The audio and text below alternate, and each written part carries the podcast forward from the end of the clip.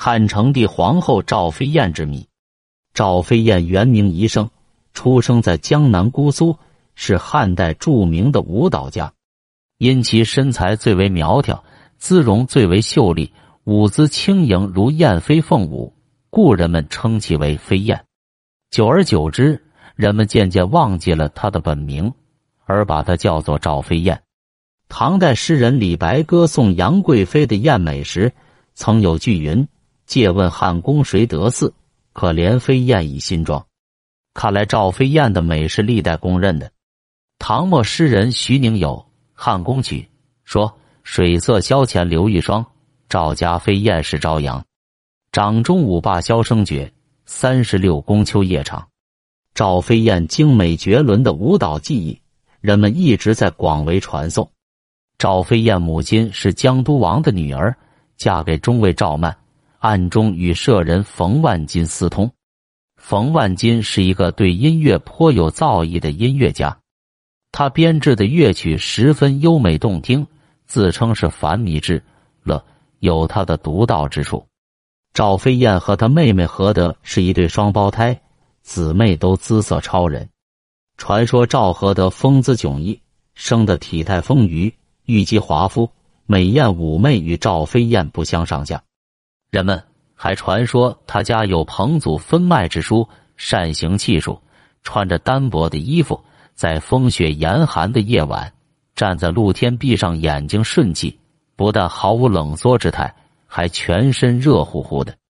赵飞燕姊妹从小就接受音乐熏陶，与歌舞容易结缘。不幸的是，父母亲早亡，她便同妹妹一同流落长安，沦为官婢。后被送入杨阿公主府，开始学习歌舞。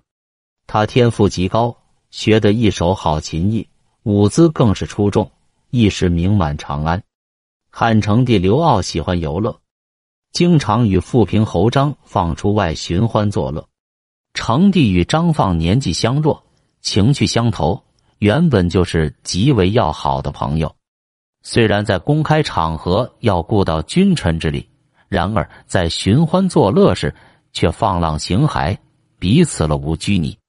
张放时常应召陪汉成帝在宫中宴乐，自然也不时怂恿汉成帝微服出游，以领略宫廷之外的长安风月。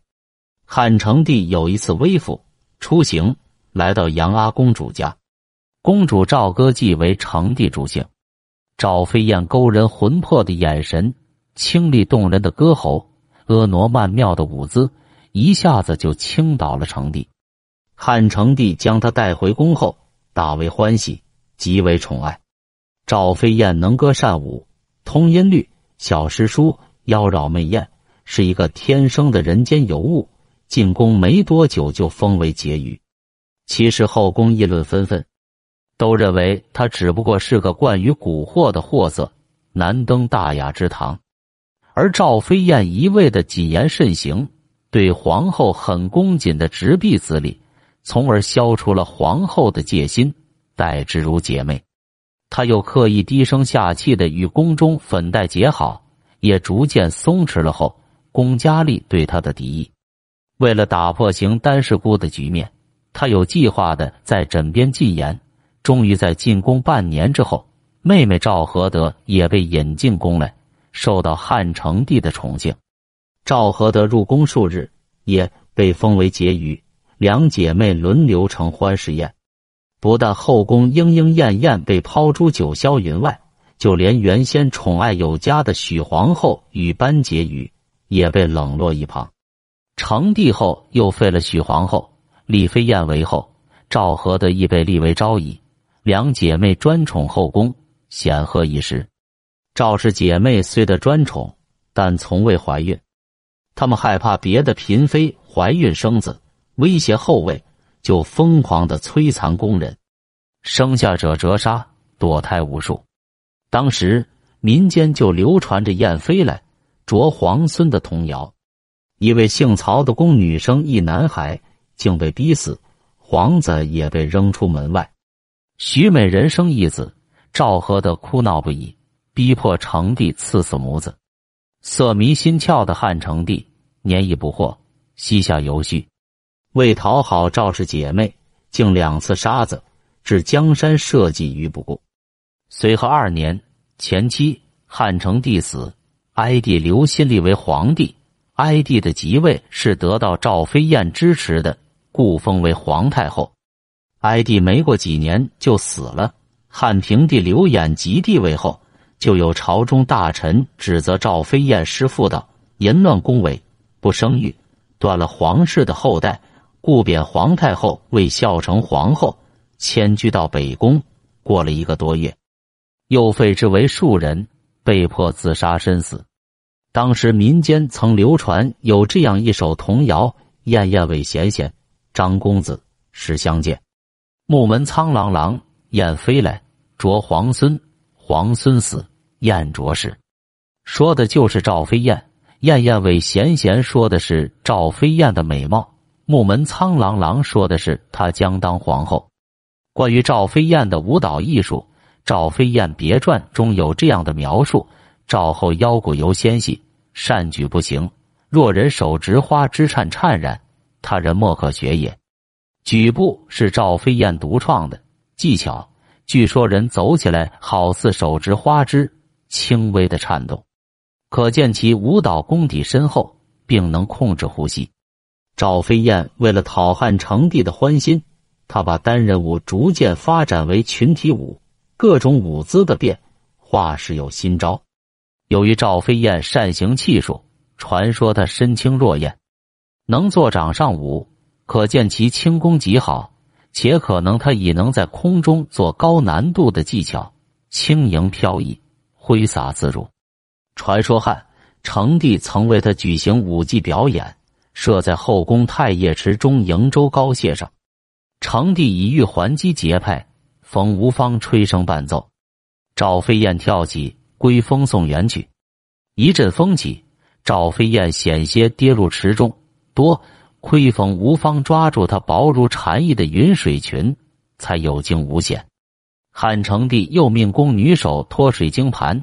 令飞燕盘上歌舞助兴，赵飞燕的绝妙舞技，前无古人后无来者，给汉成帝带来全新的视觉享受。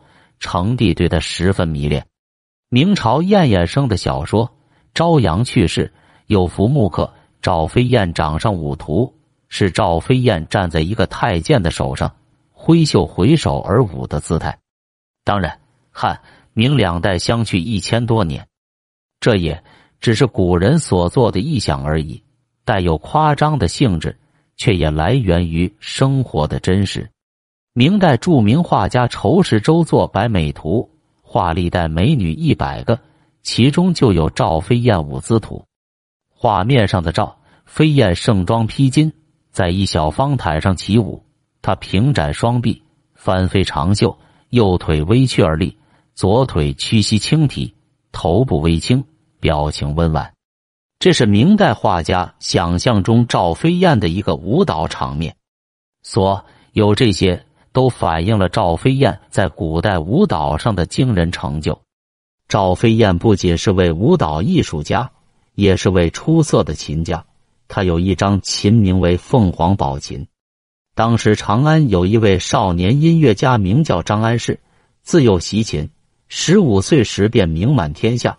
后入宫为汉成帝和赵飞燕演奏了一曲《双凤离鸾曲》，其出色的技艺和优美的音乐令皇帝夫妇如痴如醉，赵飞燕尤为激动，令人取来他的琴奏了一曲《归风送远》，飘逸逍遥，令张安世惊叹不已。赵飞燕爱惜张安世之才，特求成帝允其随便出入皇宫，并给他一个侍郎的官职。还送给他许多礼物，其中包括两张名贵的琴，一曰秋雨疏雨，一曰白鹤。除岛外，人们对赵飞燕姐妹俩颇有微词的是在房事上的特别之处。据传，赵飞燕家有彭祖分脉之书，因而他会配置一种助阳兴的春药。他将这种秘制的春药丸供汉成帝吞服，结果汉成帝的死就与这件事有关。也有人传说赵氏姐妹把一种叫做香鸡丸的药丸塞入肚脐，这种药丸确实功效显著，用后肤如凝脂，鸡香甜蜜，青春不老，撩人的香气更令汉成帝不能自持，不施云雨绝不罢手。成帝精力耗尽，就服补药满足淫乐。为取悦成帝，方士们争献丹药。汉成帝起初服食一粒丹药，即可精神亢奋，临幸美人，好似恢复了青春活力。汉成帝长期服用，不断增加剂量，后来竟连服十丸丹药淫乐，结果泄阳为血而亡，最后死在赵合德的床上。一些人不同意这种说法，认为这是后人演绎上去的。赵飞燕的确有淫乱宫闱的事实，但不是指他有造春药这样的事情。有人说赵合德体态丰腴。汉成帝对赵合德特别感兴趣，冷落了赵飞燕。宫怀秋落，孤雁哀鸣，青灯映壁，亲寒枕冷。于是又是心腹太监把一些年轻力壮的美男子暗地里引进宫来，初时还躲躲闪闪，一方面为了享受青春，另一方面也期望借以生育一男半女，日后承继皇家香火，好永保富贵尊荣。日子久了，他就变本加厉，肆无忌惮、明目张胆的与一些男宠在宫内饮酒作乐，甚至白昼宣淫。汉成帝发现后，派人夜搜东宫，捉住了几名美俊壮硕的男子，斩首了事。但不久，赵飞燕便又找来一批，白昼掩窗行事，淫声浪语溢于户外，宫廷之中，尽人皆知，朝堂上下。也窃窃私语。光禄大夫刘向看到赵皇后如此混乱，实在忍无可忍，但又不便明白指出，只好费了许多功夫，引经据典，搜罗西施贤后贞妇兴国保家之事，写成了一册《列女传》，呈现汉成帝作为讽劝，盼望朝廷有所警悟。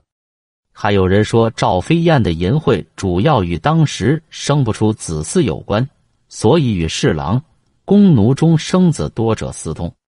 其妹赵合德知道成帝一旦知道就会发怒，所以就对成帝说：“我姐姐性格刚烈，如果被人陷害，则赵氏无重矣。”汉成帝对这句话深信不疑。后来有人告发赵飞燕与人通奸，都被成帝处死。一个绝顶美貌的女皇后，因为私生活的不检点。使得后人有这么多的传说和演绎，这在中国历史上是一种通病。因此，关于赵飞燕的传说，必定是真真假假纠合在一起。其实后人是很难分辨的清楚的。